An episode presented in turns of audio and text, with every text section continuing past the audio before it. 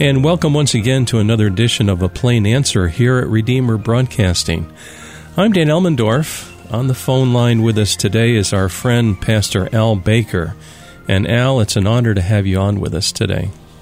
Thank you, Dan. I enjoy it uh, every time I'm on, and I appreciate very much your ministry. well, likewise, Pastor Al. And um, before I forget, right up front, tell the folks what group you're with and uh, where can they go on the internet to look you up. Well, I'm with an organization called Reformed Evangelistic Fellowship, REF, and you can go uh, refglobal.org is a, is our uh, website, and um, it's uh, an organization that raises up evangelists around this around the United States, but also around the world. In fact, we've got a, uh, a wonderful meeting coming up early September in Zurich, Switzerland, and we're doing that because we've got so many international workers now. So mm. it's a ministry of open air preaching, evangelistic preaching in churches, uh, street evangelism, and so forth. And it's been around about 60 years now, and um, is really there's a really a, uh, a growing ministry now. It's it's expanding considerably. We've got a lot of young men uh, in the ministry, so that's been it's been a blessing to work with these guys. Mm. Beautiful, beautiful sometimes uh, dear folk misunderstand the Reformed faith, and you know they think it only boils down to five points or whatever, and and that sort of thing. But it, it's so much richer than that, and often it's misrepresented. And uh, the case that we're going to talk about today falls into one of those categories where it's often misrepresented, and people really need to know what the Bible teaches about the perseverance of the saints, but also what happens when you have somebody like this case in point here today, Ernest Hemingway? And can you get us started and start talking about this case? Yes. Well, Ernest Hemingway was born in July of 1899 in Oak Park, Illinois, which is a suburb of Chicago. He grew up in a Christian home. His father was a very devoted churchman his father was uh, actually very good friends with the with the great evangelist D.L. Moody. Mm. Uh, Hemingway's um, grandparents were missionaries. He grew up in the church there in uh, Oak Park, Illinois, and he also was very faithful to his church and uh, very excited about uh, walking with Christ uh, until his early teens. And then um, he would at age 18 he would have been it would have been in 1918 when World War One was going on and America was now in the war. He uh, volunteered as a ambulance driver for the Red Cross and saw a lot of carnage mm. and in fact was uh, wounded severely by a mortar attack uh, with shrapnel and uh, was not expected to live but he did live. Um, but then from from there on, he um, he really went the other direction, and um, and there's uh, as time went on, he became um, uh, very godless, and uh, he was a very adventurous man. I mean, he was a bullfighter, you know, an ambulance driver, you know, as I mentioned, and, a big game hunter. He's very famous for his big game hunting in Africa, uh, his fishing. Uh, his he lived in Cuba. He lived in Paris he was, uh, you know, from the world's perspective, a man's man. He could drink people under the table. People, a lot of people admired that about him, and and um, in fact, it's interesting. In 1956, uh, he was, you know, extremely. He was a celebrity by that point.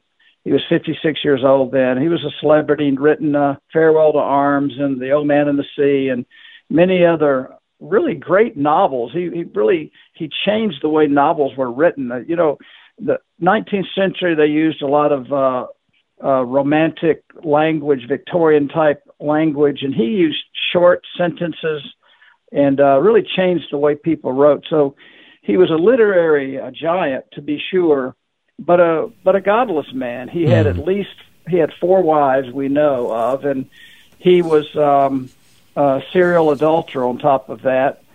Uh, but in 1956, he was interviewed by Playboy magazine, and um, he said, uh, uh, "What is what does it mean to be immoral? Immoral means when you wake up the next day and you feel bad. That's it. That was his definition of immorality. Oh my! And then uh, in that same article, the author of the Playboy article. By the way, I don't read Playboy. Somebody No, of course not. No. I read this in an article.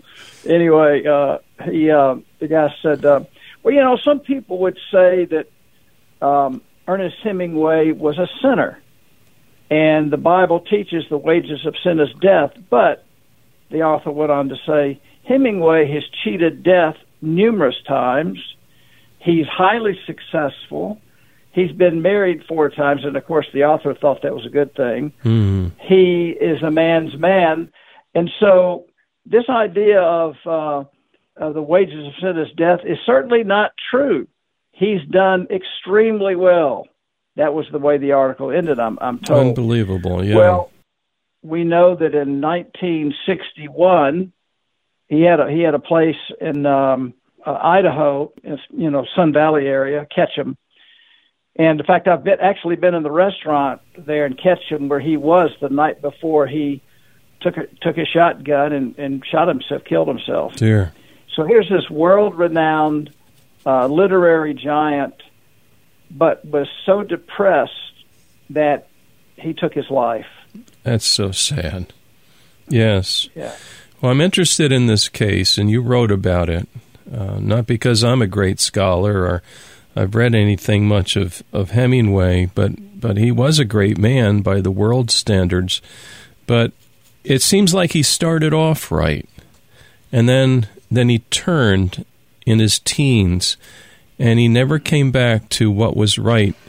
But but the world, the world lauded him, applauded him, and yet he had nothing. Really, he had nothing that counted, and um, this concerns me um, because you know, we're Christians, and the Bible reassures us of our confidence in the Lord Jesus Christ.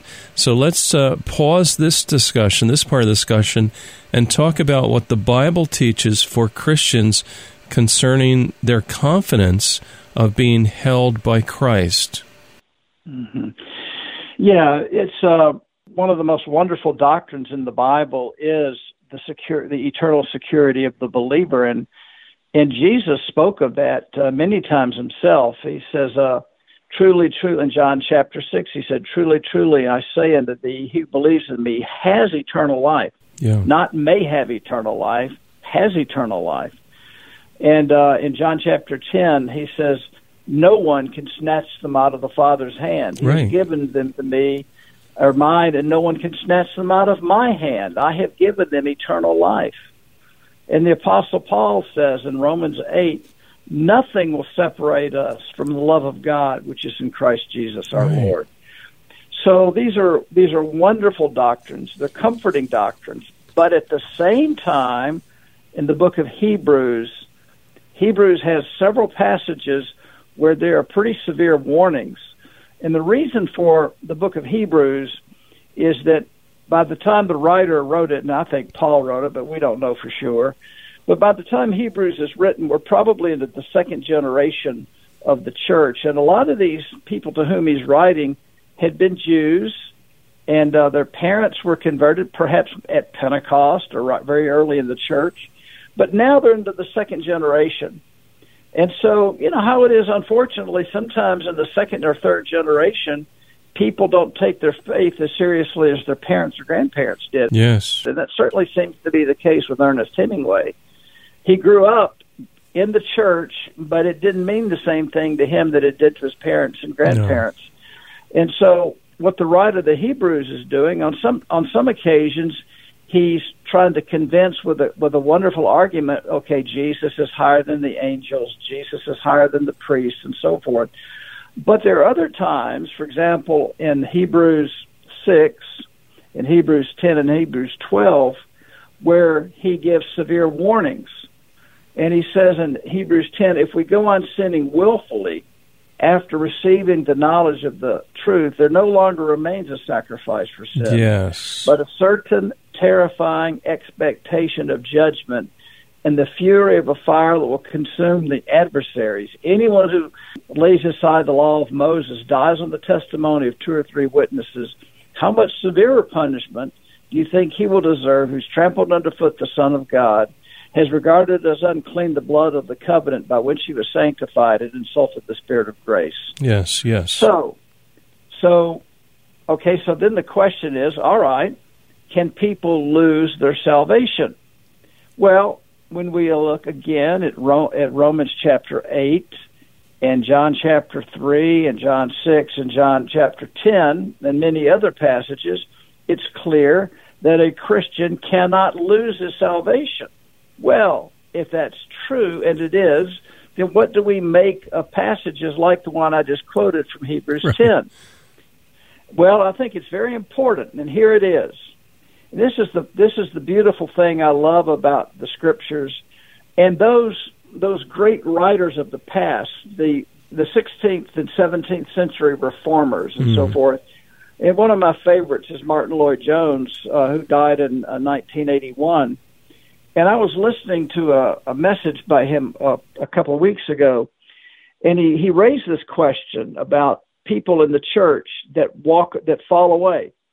And he said, he said, here's here's the situation. A real Christian, somebody who's born again um, to a living hope through the resurrection of Jesus Christ from the dead, that person is has new life in Jesus Christ. He will never lose his salvation. However, any Christian can, and we all at some point or another fall into sin. Now, here's the deal a real Christian sometime, maybe immediately, if he has a tender conscience, but sometimes we allow our consciences not to be so tender. Sometimes we harden ourselves Correct. against God. But sooner or later, a real Christian will be humbled. And right. he will grieve over his sin and he will repent at some point. On the other hand, those who have tasted of the goodness of God, who grew up in the church, who heard sermons, who went to Christian schools and so forth, but who turn away. Those kind of people who are not born again are never really concerned about their sin. They don't own up to it. They're not convicted by the Holy Spirit's work because they don't have the Holy Spirit indwelling them. And they can continue along and they can be deceived. Uh, the, the writer of the Hebrews speaks about the deceitfulness of sin, being hardened by the deceitfulness of sin. So the the unbeliever, again, who's been around the church, can be affected by the gospel, but he will not. He doesn't persevere because he can't persevere because he doesn't have new life in Jesus, right. and he's really never convicted of his sin. He might feel guilty for getting caught for what he did. Uh, a husband maybe uh, has an affair on his wife and she's going to divorce him, so he cries, he's upset, but he's really not broken by the work by the work of the Spirit. Right. If he's not really born again, so the Christian is grieved at some point by a sin. The all what I would sometimes call the almost Christian is not convicted by a sin. He goes on in the hardness of his heart. Yeah, that's a very helpful explanation. And uh, you've seen, because you do street preaching and you're very mm-hmm. into evangelism, that's what God has called you to. Um, you've seen those who maybe they seem to start off strong, but it doesn't last, if I can use those crass terms. Mm-hmm. Um, so, so you've been cautious how to describe the works of God uh, I've, I've noticed your caution as you've described people responding to the gospel uh, due to street preaching. Ha, right? Am I getting that right? You've been very cautious. Yeah. So, yeah, that's right. So, you know, a lot of times you'll hear people say, "Well, you know, I went on this mission trip and I had I had 50 people got saved," or you go on the street, "Oh, I had I had 10 people call on the name of the Lord to get saved last week." Well, what I say when I see somebody call on the name of the Lord, what I say to them is, now you are what I call a hopeful convert. Mm. Um, and what I mean by that is, if you're really born again, if you have the Holy Spirit indwelling you, then you will grow spiritually. Just like when a child is born into the world, the child, because he's alive, is hungry. Right. And I'll say, you know, for example, when a baby's born, the baby begins to cry. Now, why does the baby begin to cry? Because the baby's hungry. That's why. And so, a, a real Christian, somebody who's born again, will have a hunger for the Word of God. And he will want to be with God's people. He will want to be in church. That's those are the marks of a real Christian. So I'll say this people sometimes, now if you're really born again, these things will happen to you, but if you're not truly born again, then you are what we might call stillborn. You know, unfortunately, uh. there are children who are born dead. And so people can make a profession of faith, but if they're not really born again, they're born dead. And the only way we know that for sure is over a period of time. Right. So I'll tell people, I'll say now, uh, here, I'll say, now look, we want to help you grow in your faith. Here's a Bible Here's a church to go to. We'd like for you to come to our church or find a gospel preaching church. And I'll say, now, we want to bring you along. And if they are born again, they will respond in some fashion, just like a child will respond. You bet. And so I'm very careful to say, well, I never, I never say to people, okay, now you're saved, never doubt it. Because I don't know that they're saved. Now, if they really are saved, I'll say, don't doubt it but I don't know. It takes time to know. Yeah, so true. And and that's because we can't see the heart. Only God can see the heart. The person uh, mm-hmm. uh, either is going to evidence the fruit of the Spirit and this mm-hmm. abiding presence of Christ day in and day out. Maybe not perfectly. None of us are perfect, but but they'll stay with the stuff, as it were. That's right. And you know, and again, a beautiful thing is uh, again getting back to the security of the believer you know, I, I'm always amazed by by. Uh, I think if I could summarize the whole Bible, it, it would be something like this: When God says, "I'll be your God and you'll be my people." I preached recently mm. at a women's shelter. There's 400 women in this in this place. It's an amazing ministry here in Birmingham, and these are women who've been battered, they've been sexually abused, some of them the drug addicts, alcoholics, whatever. And on the wall there, they have a picture of a before and after picture. They have a picture of when they first came in, mm-hmm. and they're hardened. They look like mug shots. They're just sure. hardened women. And then there's a picture of them after a year or so being in there, and there's a glow on their faces. Yeah. And, uh, and, and I was preaching to these women a couple of weeks ago. It was an amazing meeting I mean, I sense the presence of God there in a powerful way. These women are excited about Jesus because God has they they know from where they've come. And I was preaching to them, and I and I, I, was, I forget what passage I was preaching from now, but I was saying to them, if you are in Christ, and I went through a lot of what I just said, God will never let you go. You belong to God. Yeah and regardless of what your past has been like. And that's the beauty of the gospel. And I heard, I read somewhere, I think it was yesterday, somebody said, those whom Paul martyred welcomed Paul into heaven later on. Yes. Think about that statement yes. for a minute. Isn't that amazing? That is a That's remarkable thing. Yes. Yeah. Boy, I tell you, if God can do that for Paul, and he was one yeah. bad dude. If God can yeah. do that for, for Paul, he really can do it for anyone that he draws to himself. That's right. That's right. Uh, so it's a glorious gospel. Uh, yeah. no question about it. And this is the message that the world needs. Uh, and and what preachers and, and evangelists and and uh, lay people as well. What mm-hmm. we need to do is we need to realize this is the only hope for anybody. Mm-hmm. There is no other hope. We have there's a guy that uh, I don't know him personally, I don't know his family, who's just utterly hooked on pornography. He's been to uh, Hindu, Buddhist priests, and everything else, trying to break it. and he can't break it. And I'm hoping to get with this guy and just say to him, look, none of that will work. No. Only, but but Jesus can set you free, and that's the truth. It and, is. and we both know, and many of your in your audience know, there are many people they know where that has exactly happened to them. Right. They were enslaved to all manner of sin, and God set them free. And that's the message that that everybody in this world needs to hear, and it's the only message of truth. So preachers and evangelists and lay people need to speak the truth in love, in grace, and mercy, but speak the truth and, and trust the Holy Spirit to draw people to Himself. And when He does, their lives will change because they've been born again. God's taken out the rebellious heart that loves sin and hates God and has given them the heart of Jesus that loves God and hates sin. Yes. That's the message. Yes, yes.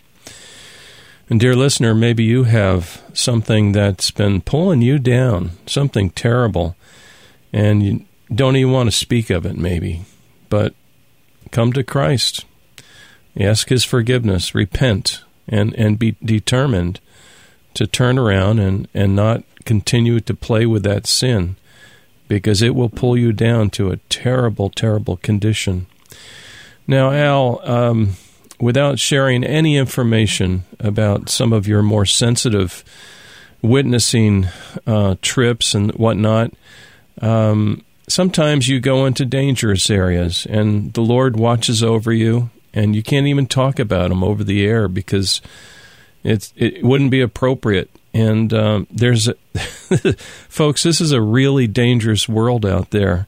And God is using this man of God, Al Baker, um, to witness and to preach the gospel and, and to bring hope to people that are in very dangerous areas. So, Al, maybe you can say a few words about asking the folks to pray for you uh, as you look what's coming up in the next month, two months, three months ahead. Um, how can folks pray for you? Well, I appreciate that, Dan. Yeah, I'm uh, leaving soon for uh, a part of the world that uh, has been pretty close to the gospel, and yet God's doing a, a pretty remarkable work in one of these countries. The other one, uh, there's hardly any Christians at all, and they're both very dark places uh, of strong satanic influence, paganism, and so forth. And um, and yet God has His people, as He always does in these places. And so I'm going to train pastors in how to multiply churches. Amen. What I call what I call apostolic church planting. In other words, ask the question, what did Jesus and the apostles do? You know, remember that that statement a couple of years ago, what would Jesus do? I said, well, I'm not really interested in what would Jesus do. I'm interested in what did he do? And and what he and it, not not only on the cross, but how did he plant churches and how did he? Yes. How did the apostle plant churches? So I'm going there to teach guys how to do that as to multiply church planters. So I, I would appreciate prayer for um, not just safety, but for God to really bless what we're doing Amen. and multiply churches. These these men in these countries are the heroes because they face persecution every day, Oh my! and Yeah. uh, they live in poverty, and yet oh, they're just amazing people, and I love working with them. Well, pray for our dear brother as he goes into a potentially dangerous area, but also that God the Holy Spirit will move people's hearts to come to the Lord Jesus Christ, trusting Him with their entire lives and uh, change as a result. And uh, I love to think of the long range and uh, see God build Christian civilization. Can I say it? That's like a swear word nowadays. but I tell you, No, well, we should long for that. we we have to long for that. Yeah, um, Pastor Al, it's once again it's been a real honor talking with you. And uh, Al Baker uh, puts out this devotional once a week called "Forget None of His Benefits." You can get on his mailing list. Just just do a search for what should they search for again on the internet to look you up? Um, refglobal.org. R E F refglobal.org. dot org. Very good. Brother Al, God be with you, and, and we look forward to hearing hearing more about your ministry in some of these uh, remote areas. Thank you for joining us today. Thank you, Dan. It's always a pleasure, and uh, may God bless you and your ministry. We're very thankful for it. Amen. Dear listener, please join us next week for another edition of A Plain Answer.